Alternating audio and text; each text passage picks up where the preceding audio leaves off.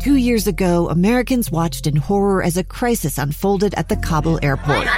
There's desperation and anguish. More than 80,000 Afghans have since arrived in America, but this story is still unfolding.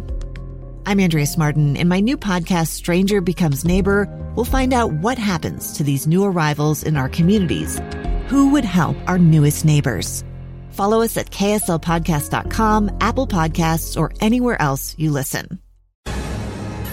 Inside Sources. Inside Sources. Inside Sources. Where KSL offers Utah deeper insights on the news. Host Boyd Matheson divides rage from reason and elevates the conversation on issues crucial to our community. On KSL News Radio 102.7 FM and 1160 AM.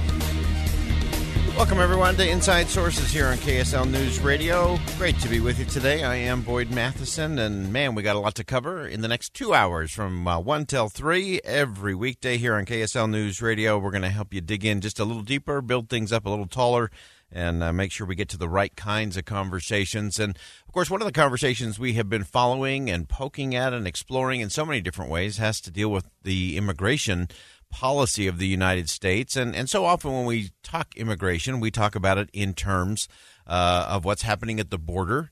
Uh, we talk about illegal immigration uh, as an issue, but there's so much more to that that we wanted to launch our show today, where we always launch our day.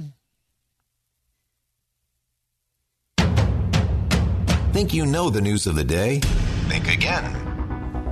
So, if you think you know all the ins and outs and what's going on with immigration, there's a component to it that, again, rarely gets mentioned. It's one that I think is super important to our country in terms of competitiveness uh, and opportunities in the economy for everybody.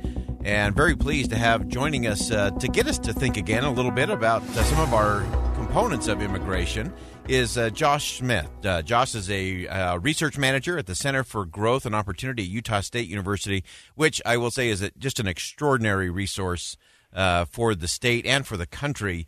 Uh, just doing some fantastic research and data there at the uh, Center for Growth and Opportunity at Utah State. And Josh joins us on the line. he, again, he researches a lot of immigration policy, a lot of writing around that as well. thanks for joining us, Josh. Thank you, Boyd. It's great to be here. Wonderful. So, the thing I wanted to dig into today and to get us all to think again about as it relates to immigration uh, is this area of the H one, uh, excuse me, HB one visa uh, and those holders. What that means, uh, because a lot of folks don't, we don't quite grasp what is it when we talk about those kinds of visas, and what does it actually mean to our economy uh, as we look at those. Right, Boyd. This is an incredibly important question.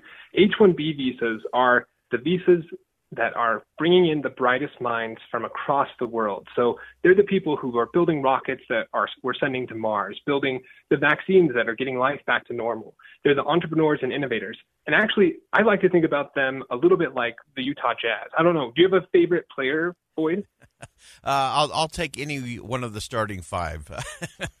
okay. Well, Rudy is a perfect example then. So we've got the okay. Eiffel Tower, right? You have a French player that's come to, U- to, to the Utah Jazz. Our hometown team is made up of international players, and we're right. better off for it. That's the yeah. kind of promise of immigration. Oh, that, that's a that is a great way to look at that, and we're very glad that we could have uh, Rudy uh, standing there in the paint, uh, helping us out there. Uh, and it, it's interesting as we as we look at this policy and bringing in the best and brightest. Again, it's part of what makes the, us competitive around the globe.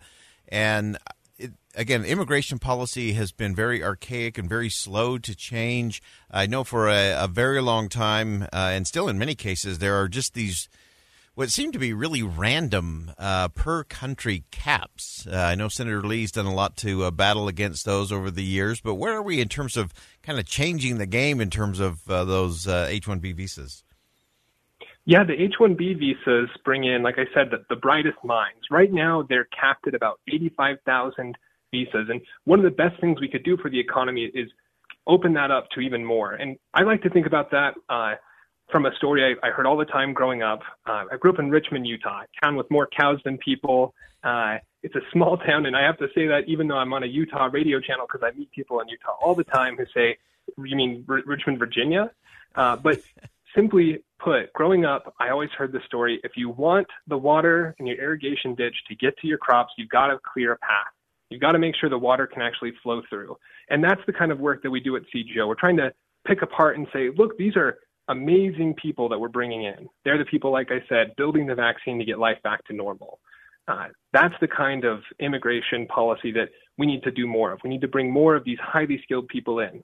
Yeah. Uh, you, you, mentioned in some of your writing uh, and looking at areas that, that have done this really well, uh, Australia and Canada in particular have uh, a pretty pretty focused merit based immigration program uh, compared to what we have here in the U.S. Uh, what would something like that mean uh, to uh, to U.S. companies in particular?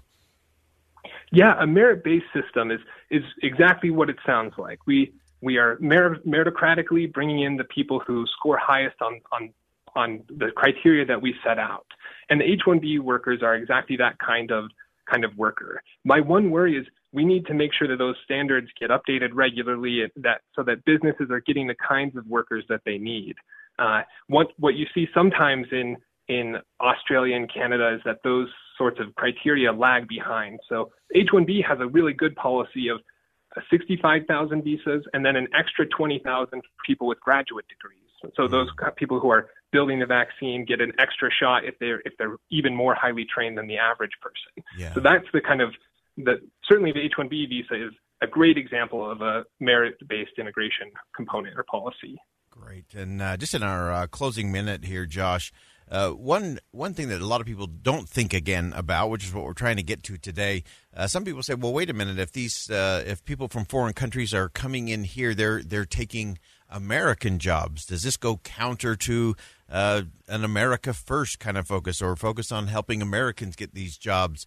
how does this actually play in? Set us straight on that." Yeah, we just published a new research paper looking at exactly this question. Often the worry is that immigrants are replacing Americans. But what we find in the research is actually hiring an H 1B visa is much more expensive.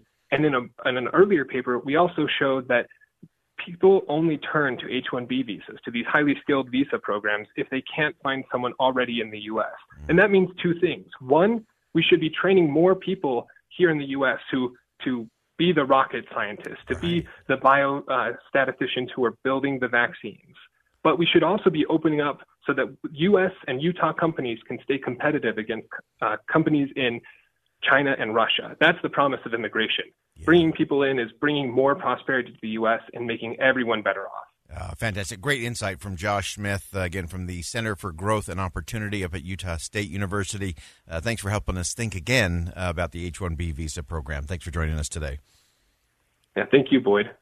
All right, we're going to go ahead and step aside. When we come back, if you've been uh, listening or just joining us here on KSL News Radio, uh, President Biden has announced the withdrawal of all troops from Afghanistan. He's currently visiting Arlington National Cemetery as a part of this whole process and rollout today.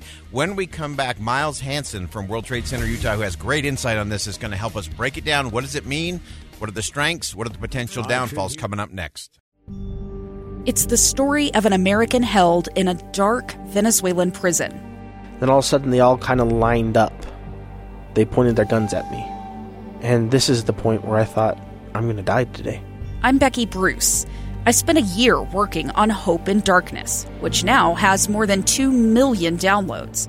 Find it on kslpodcast.com or wherever you listen to podcasts.